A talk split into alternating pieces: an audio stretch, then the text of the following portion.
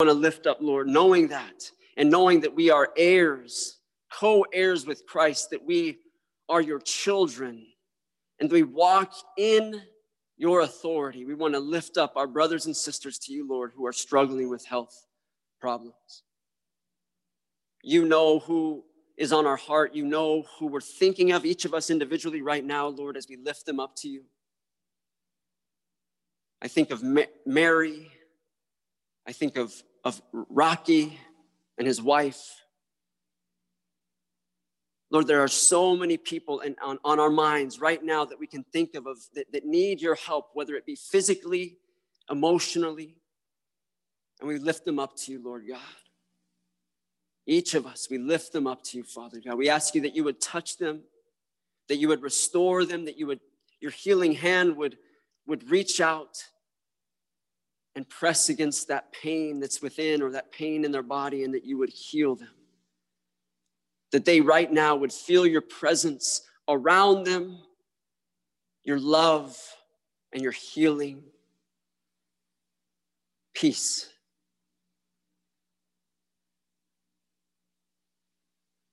We thank you, Lord, that, that you are able to do all things. We can do all things in you, but only because you are in us and, and, and for us. But you can do all things according to your will, Lord God. So we ask for your healing and your blessing upon those who are struggling in our congregation, in our fam- uh, among our family members, among our friends or coworkers, those who we lift you today. And we pray that the, the season of difficulty that of all those individuals we're talking about, that it will help them to turn their eyes to you and help them to draw close to you as well as you meet with them. And Lord, as we are here to meet with you and we know you are here among us, I want to pray for the message that you want to offer us today, Lord God. I want to pray for our brother Rick that you will anoint his words that the words, the message that you have been brewing within him this week, last week, or a couple weeks, that you would bring it forth and allow him to get out of the way, and may you speak through him with all of your glory and all of your might, and may you give us ears to hear and hearts to receive what you want to tell us today, God. We thank you so much for your word. We thank you for, for your messengers as well, Rick being the messenger today. We ask you again your anointing upon him and your, your blessing to work through him. We thank you for this day. And we give you all the glory and all the praise in the wonderful, awesome, and powerful name of our Lord and Savior, Jesus Christ. And by his blood we pray. Amen.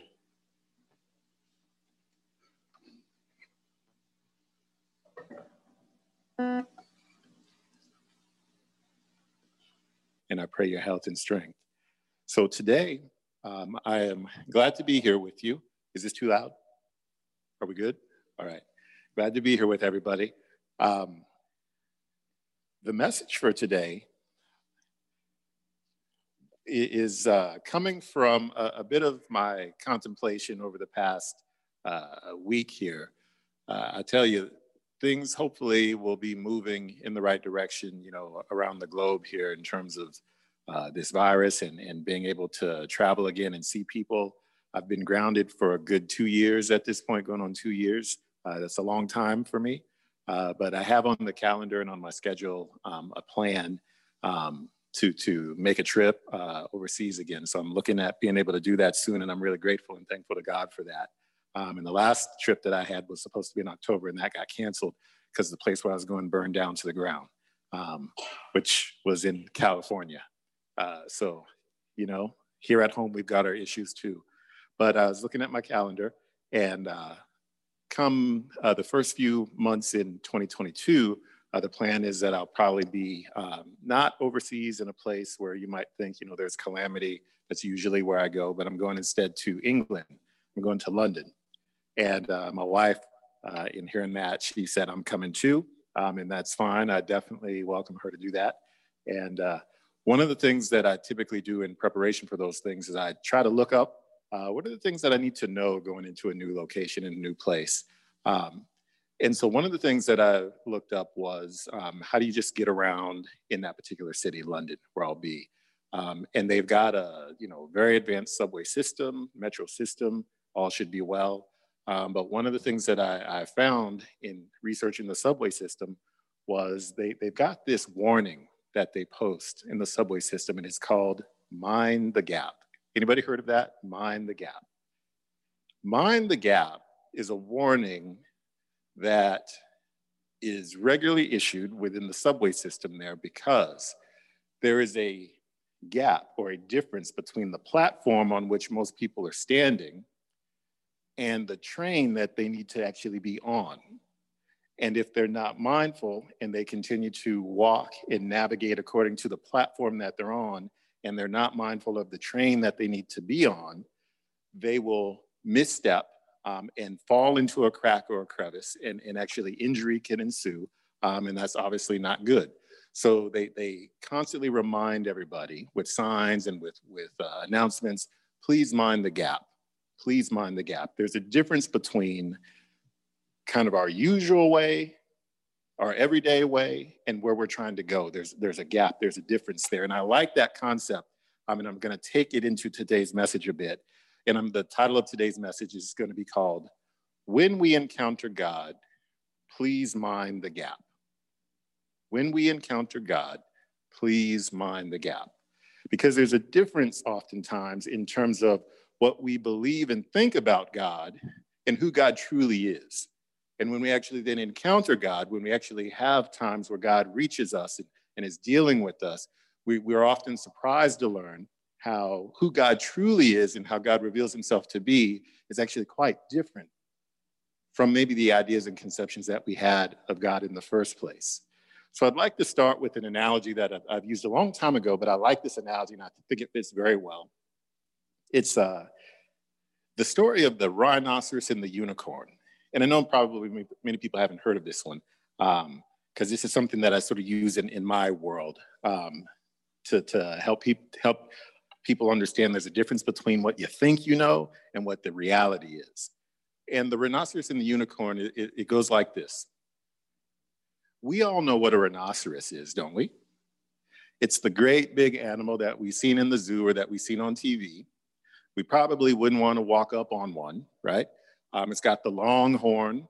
It's got, you know, it's second largest land animal, and it lives in Africa and in Asia. And that's pretty much what most people know about the rhinoceros. Unless you look it up or unless you're a zoologist or just an animal aficionado, you don't know much more about the rhinoceros than that. Now imagine hundreds of years ago, explorers from Europe, from the European context, they go and they travel to Asia and to Africa. And upon their excursions, upon their expeditions, they see a rhinoceros, something that they've never seen before. And they're fascinated by this large animal. It's impressive. And they come back home and they, they tell people about this large, magnificent animal that they've seen, the rhinoceros. But nobody back home has seen a rhinoceros before. And so they, they do their best, right? They try to convey long horn, you know, it, one single horn, it could be up to four feet in length, huge animal, majestic. And the people back home, you know, take that idea, it's fanciful, they, they sort of spruce it up. with What they know is the largest animal? Well, the great big horses that they have, right? And so, yeah, imagine a great big horse, something like that, but, but with a horn. You see where this is going? And so over time, then, people who've never seen a real rhinoceros, through their art and through their drawing, they start to envision what they think this animal would be, and they ascribe all sorts of attributes to it. It's majestic, it's magical, right? A, a virgin can tame it. Uh, it's white. And, and when you think about it over the years through art and drawing and paintings, we've got this image of a unicorn, which we probably all know probably more about a unicorn than we do about a rhinoceros to tell the truth. But at the end of the day, a unicorn is not even real. It's not even real. So imagine then somebody from, from old Europe who, who's got this image of the unicorn. They go and they, they're taken on a journey and they're taken to Africa and, and they're told, you know what, you're gonna see one of these real rhinoceroses. And, and in their mind, what they're thinking of is the big white horse that comes striding out majestically into the, into the sunlight. Um, it's kind. They probably envision themselves petting it, jumping on its back, going for a magical ride through the forest, right? And so they've got this idea. And then they encounter the rhinoceros. It walks up on them, and as it's running towards them, it's snorting. The, the dust is flying up, the flies all around it. It smells, it's huge, it's intimidating. What do you think that person's response is? They're terrified. They absolutely, they run the other way. And, and if they don't run the other way, if they keep that idea that somehow I'm gonna go for this magical ride, if I could just climb on its back, how do you think that's gonna end? Disaster, right? And not for the rhinoceros, disaster. And so there's a very important lesson in this, which is unless we mind the gap, that gap being the difference between our imagination of something and the real encounter with it, it can get us into problems. We have to make an adjustment. And God often uses encounters with him in a very similar way. So instead, replace the rhinoceros and the unicorn with people's concept of God. Replace the rhinoceros with people's concept of God. What do people think they know who God is? What do people think they know God is about? What do they think God cares about and is most concerned about? And what you'll find is too often in our world, in our churches, unfortunately, amongst our family members and friends, we actually pick up things about God that are not true, even if they feel and sound kind of nice. Not true, but it seems to give us the warm and fuzzies. And then God meets us. Then God takes us through something in life, shows himself to be who he truly is, through something that we can't really explain because we didn't have the concept for it. And God moves us closer to where he needs us to be, but that's often not a pleasant experience. That's often quite difficult for us. So keep that same frame of mind, and we're going to turn in scripture to Exodus chapter 19 and 20. And we're going to look at a couple of encounters that God's people have had with him through the, through the years. And, and I think we'll see something quite similar to what we're thinking about when we think about the person who sees the rhinoceros for the first time, but is thinking about the unicorn and how magical that experience is going to be. And then they're confronted with the real thing. And, and my goodness, there's, there's majesty and there's, there's fear and there's intimidation. And, and they've got to change their, their perspective real fast or there's going to be a big problem. Exodus chapter 19 and 20.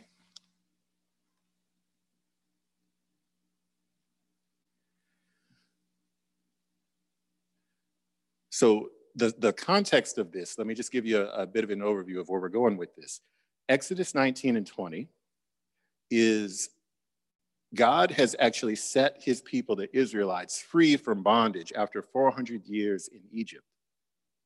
And after 400 years in Egypt, I think sometimes we may forget what it must be like for God's people, given that for generation upon generation, they've been forced into a slavery situation where all day, all night, every day, all they are doing is making idols for the gods of the Egyptians, making monuments and temples for the gods of the Egyptians, making the storehouses for the Pharaoh who, who is treated as the god of the Egyptians. They're, everything that they're doing is sort of oriented around this system of idols, gods of the Egyptians, and, and they've got this society that's just idol saturated. And this is what they've been doing for 400 years. And after 400 years of being in an environment, and, and you're not permitted necessarily to worship your God in the way that, that you've been taught to worship your God, some of that thinking starts to affect you. So they're, they're used to gods, little gods, that they can sort of make out of stone and wood. So they're gods you can pick up and hold, right? They're gods you can approach. They're, they're used to gods that you know, if, if you need favor, if you need a, a blessing or, something done, if you approach the God in the right way and you, you offer enough money or you give the right sacrifice in the right way, You know, that's how you curry the favor of that God. They're used to that type of thinking. And so imagine now God delivers them out of that situation in order for them to, what does the scripture say, go and worship him. And they've got all these preconceptions that have come from 400 years of dealing with idols and idolatry and how, how people in Egypt have approached deities and gods. And, and this is the mindset that they come with.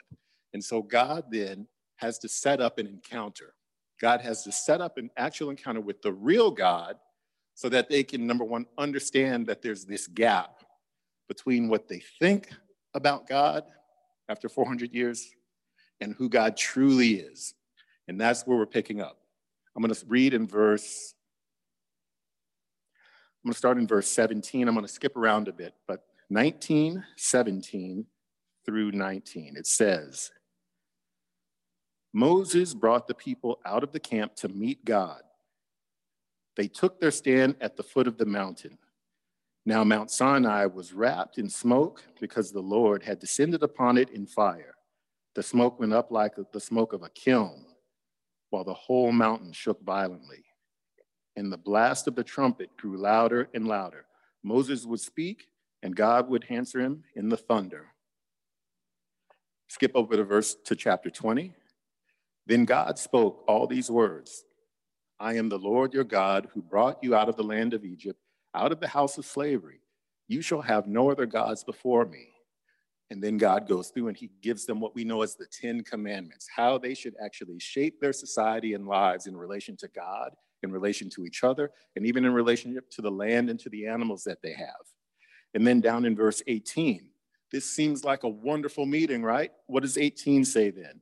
When all the people witnessed the thunder and lightning, the sound of the trumpet, and the mountain smoking, they were afraid, and they trembled and stood at a distance, and said to Moses, You speak to us, and we will listen, but do not let God speak to us, or we will die.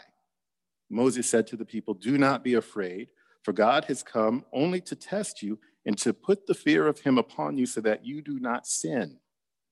Then the people stood at a distance while Moses drew near to the thick darkness where God was. Can you imagine what it must have been like for a million or so people who had a very different conception of what it was like to actually be able to meet God? And then they show up on the day, and what they're confronted with causes them to determine and decide we don't want to meet God ever again. You, you, Moses, you speak to us, you deal with God and tell us what God's saying, but we don't want anything to do with this because we will we'll die. That's amazing. That's that that's quite intimidating. And imagine this scene, right? Because Mount Gerizim. So, first of all, God actually had them prepare themselves for three days in order to be, be able to meet with him at this mountain. And, and upon showing up at the mountain, I mean, what's being described here is, sounds like a combination of a volcano that's actively erupting, a thunder and lightning storm, the mountains on fire. I mean, you've got, you've got sort of all the big events that would basically shake the nerves of any of, of the bravest person happening simultaneously. I don't know if you've ever been through an earthquake. I, have been in LA for a little while, um, and every time the ground shake, it gets your attention, right? I've never been in the base of a volcano. I've certainly never been at ground zero of a volcano that's erupting. But I've definitely had times over my life where I've been in lightning storms, thunder and lightning. And when that thunder and lightning strikes right by you, you know, and right by you could just be a mile or two away. It's pretty frightening. I, I the, what came to my mind with this, so I, have got a grandfather. He, he, he, he's a great grandfather. He's passed on.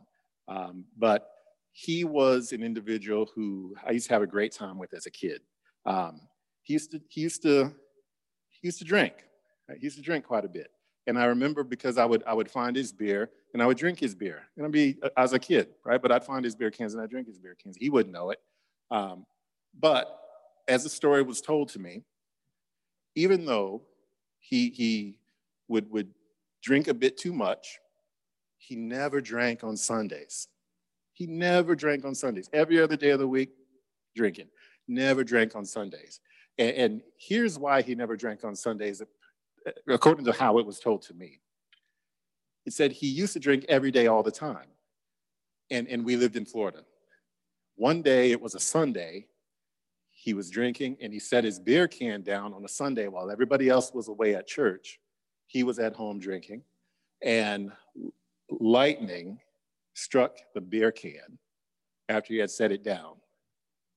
And if, you, if you've ever been to Florida, we've got thunder booms every day at a certain time, so that, that's not unusual. But if you can imagine lightning not being a mile away, but it actually being right there and it actually strikes something that you've just set down and somehow you live to tell the, the to tell the tale, you're going to be different, right? And even though he, he didn't, it didn't cause him to, to quit drinking all along, you know, in AA language, we, we would say, you know, sometimes you just got to hit rock bottom. But in all honesty, sometimes you, you just need to see rock bottom real good. You don't have to hit it, right? And for whatever reason, for him on Sundays, he saw rock bottom real good, right? Sundays was the day he, he was really clear. And so that became the day where he just, he, he was able to sort of stop drinking.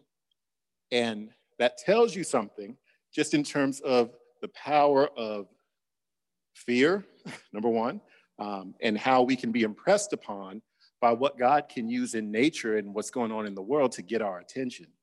And his children, he got their attention with not just lightning and thunder, but a volcano and an earthquake all simultaneously. And so I can only imagine the fear that I actually produce and what scripture is speaking to here. And I think what's interesting about it too is that in verse 20 it says, Moses said to the people, Do not be afraid. Somehow they were supposed to not be afraid, for God has come only to test you and to put the fear of him upon you so that you do not sin. Many of us think that God is the big warm fuzzy that God is just waiting to embrace us, that God is going to accept us without any sort of expectation that our lives would align with Him. And, and while God is still love, while God absolutely embraces us, God is actually doing something that is about God and His purposes. And so, even in this moment, you can see graciousness because if you can imagine a group of people who have all these different ideas about God. And some may have had this idea that because we can pick up gods and we can hold gods and we can mold gods, we can go and we can we can go up on this mountain. And they're they're sort of waiting like the person waiting to, to see the rhinoceros thing and they're going to go for the magical ride. As soon as they come, as soon as it shows up, I'm going to jump on its back, right? They can have those pre, those ideas. And you always got one or two in the bunch. You always got people like that in the bunch. I used to work at SeaWorld. And at SeaWorld, we always had those parents who, when Shamu swam up to the side, they want to take their kid and put, put the kid on Shamu's back. And I'm like, can you read online what a killer whale is, right? Do not operate on your own perceptions. This is not a good thing. And so we've always got those individuals. So God then has to then show up in such a way where he puts fear and respect in folks so that they don't operate on these ideas that they can just run up on the mountain because God is holy. And because God is holy and we are not, we can't survive that. And so it's actually quite gracious that God would present himself in such a way at this time so that people understood hey, we've got to stay away and we've got to stand back because God is holy. And how can we survive? And, and they start to get a glimpse of the God that they really serve. They start to get a glimpse of the true God that they may have once thought, he's just waiting to embrace me. I can't wait till we see him on the mountain first step. And then it's so interesting to me. Exodus goes on then to say uh, a number of things in the Ten Commandments. And I think there's a lot that we can learn from God's people's experience on Mount Sinai. One of the things that I've noticed about this that always stands out to me is when God starts speaking in chapter 20, he says, Then God spoke all these words. He starts off with, I am the Lord your God who brought you out of the land of Egypt, out of the house of slavery so often, if we think about what the world and maybe what some of us in the church believe about what it means to follow God, we typically think, oh, God is about things that we can't do. It's about prohibitions. If we're going to live a life that follows God, then we've got to cut out all the fun things, all the things that, you know, maybe all, all our friends are able to take part of, and the world's able to do. And somehow we, we've got to sit on our hands. Somehow we've got to sit home on a Friday night or a Saturday night, um, and, and we can't go out. And you know what? That, that's, that's, a, that's a warped mindset with this. That's a warped mindset. And when we look at chapter 20, verse 1 and 2, it, it's interesting because it starts out by saying, God is speaking, and what God is associating himself with and what he's about to lay down for the people, it's associated with their freedom, not with their constraint. He brought them out of slavery, he brought them out of Egypt in bondage. God's law and what he's trying to establish for his people is to keep them free. And, and if they follow his law, then they're, they're not going to then slide back into any sort of bondage whatsoever.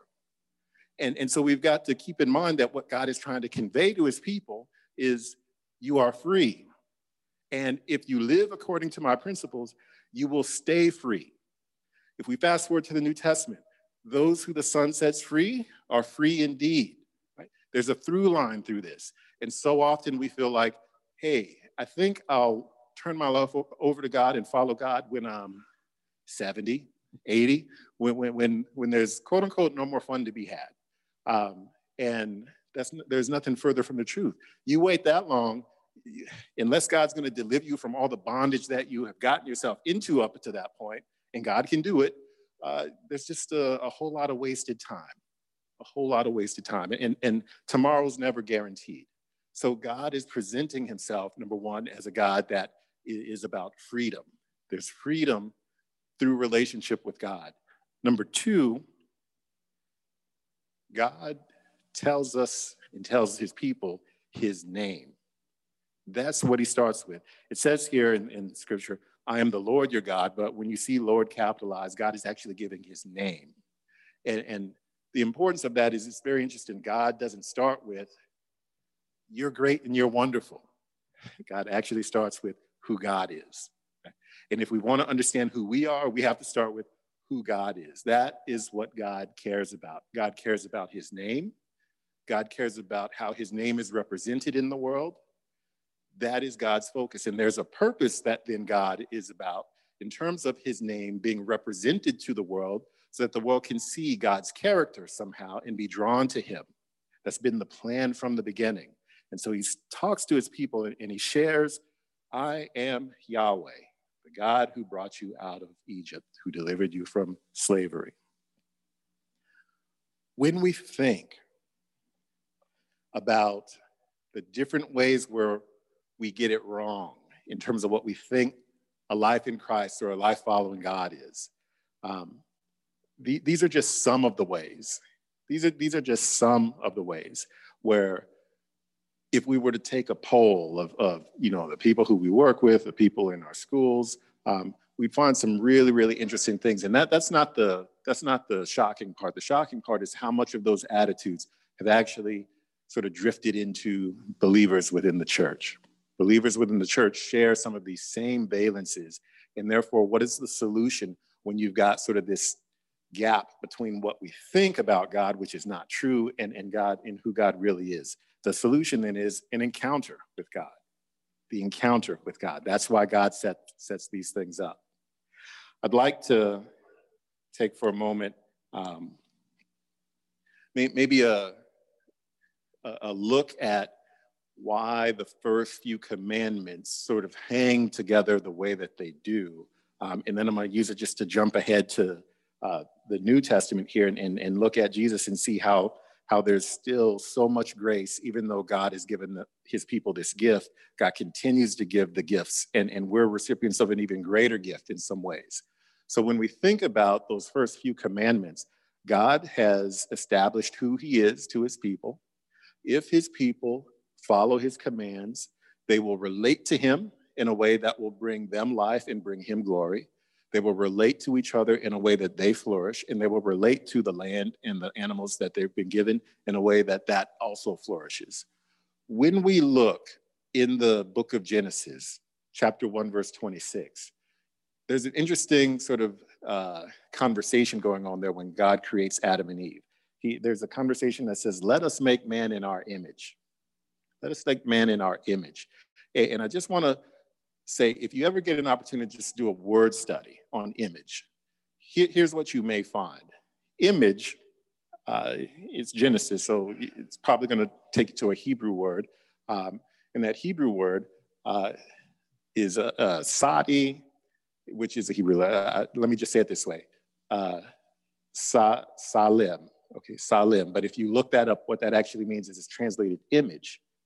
And image, when we're talking about sort of the ancient days, is, is actually something very, very tangible. An image, when you look at similar languages to Hebrew back then, Akkadian being one of them, and you find how they've used that, that very similar word, they, they have a little bit of a different derivation of the word, but, but they're very similar languages. How, how that particular word is used is it's always talking about a, a sculpture or, or something carved that is in the image of the king of that particular region. And he sets it out in the domain of his region in a particular area so that anybody who is walking through and comes through knows that this region is under the domain of this particular king. That, that's, what, that's what image, that's the root of that word image. It's something very tangible. And it's actually meant to indicate that there, this, this image is the representation of the king or the person who's in control of this area.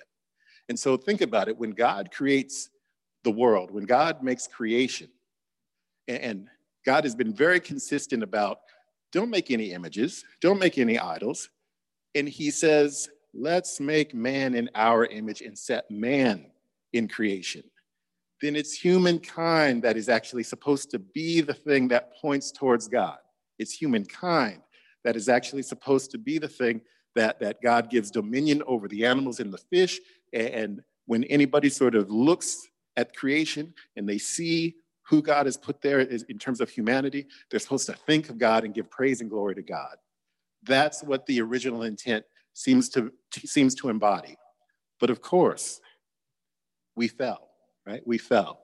And, and even though we're all still made in the image of God, there's still some challenges. And so this is where I feel it's really, really difficult whenever I see uh, a lot of young people who somehow get the idea that, you know, through the media, social media, TV, or what have you, they get these messages that somehow they're not valuable, somehow they're not worth it.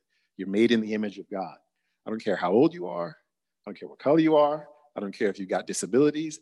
You are still made in the image of God and we represent, we're meant to represent something that, that only is possible because God has created us the way that God has created us, and it points to Him.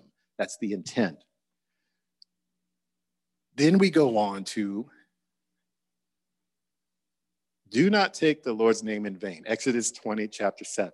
And I, I want to use this as the springboard into the last part of, of what I'm going to say about this into the New Testament, because I think that's a very interesting, unfortunately, often sort of misunderstood particular commandment because most of us think do not take the Lord's name in vain means don't use God's name in a swear word, something along those lines. These are the things that we pick up from the world, right? We're talking about what are the things that we think we know about God, but actually, when we realize who God is, uh, it doesn't quite match up. This is one of those. That commandment is actually saying, do not bear God's name in vain. Bear as in to carry. And you, you can find the, the same word used uh, when Aaron, the high priest, is, is bearing, taken upon his shoulder, the ephod that has the names of all of the tribes of Israel on it. He's bearing the name of the tribes of Israel before God. He's representing the people of Israel before God. And he's representing them, and he's supposed to represent them well. And he also has something on his turban that has God's name on it. And so, bearing the name means God has placed his stamp upon you, and you're supposed to represent his character to the world, who then will see God's character and be drawn to the Lord. That doesn't apply to all of humanity. That applies to God's people. In the Old Testament, it's Israel. But thank God in the New Testament, we can see how uh, in Peter and in different passages in the New Testament, how, how they'll use that same language where, where they're declaring that the Gentiles now are grafted in. The Gentiles are meant to be a royal priesthood. And it's the same language that you see in the Old Testament in terms of God designating the Israelites as his people. And now he's incorporating us into that process. And so we now are grafted in ways where we are God's people. And as God's people, we then are supposed to be stamped with God's name, and we become God's name bearers, and we're supposed to then reflect God's character to the world, not in a way where the world sees us and they're drawn towards us. That was the Old Testament. But because of Christ, we're sent out into the world to actually bring God's word and, and represent his character. We're sent out. So, so it's it, it's tremendously gracious what God is doing in Exodus. But there's grace upon grace, is what scripture said when we think about what Christ has done. So when we think about John chapter 1, and we think about chapter 1, verse 14, how the word became flesh and dwelt among us. That means God actually took on flesh, and we no longer have to go to the base of Mount Sinai. He, he, he brings himself and he comes near to us, which means he shows up at our schools, he shows up at our jobs, he shows up in, in the shopping centers, he shows up in the line at Ralph's or, or Whole Foods if you're Jesse. He shows up in all these places where God is now sending us to actually represent him into the world. But the same warning that was there in the beginning is the same warning that is there today, which is when you encounter this Jesus, mind the gap. Are we following and are we representing Jesus who is the Jesus of the world, which is the Jesus that is all about love, but you know, doesn't put any expectation on anybody and thinks that no matter what you do, everything's going to be fine. Is that the Jesus we're representing? Or are we representing the Jesus who, when he was a kid, had to flee to Africa away from a king who was trying to kill him. And so he lived as a refugee. Are we representing a Jesus who went into the temple and turned over tables of money changers in order to bring the space and, and address the issue of the people who are most vulnerable who can, who can no longer get into the temple because these money changers had edged them out? That's the Jesus that we see in scripture. There, there's we have to look at what is the gap between the Jesus we think we know and the Jesus we actually encounter in scripture through life in terms of who Jesus reveals himself to be. The gap, because the gap is where we get it wrong. The gap is where we misrepresent Christ. And when we misrepresent Christ,